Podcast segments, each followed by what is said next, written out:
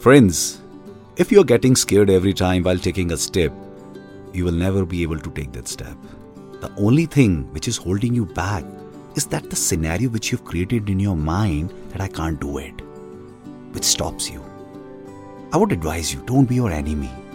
Just take that step forward because as you move in your life, whatever the problems comes in, solutions are also there.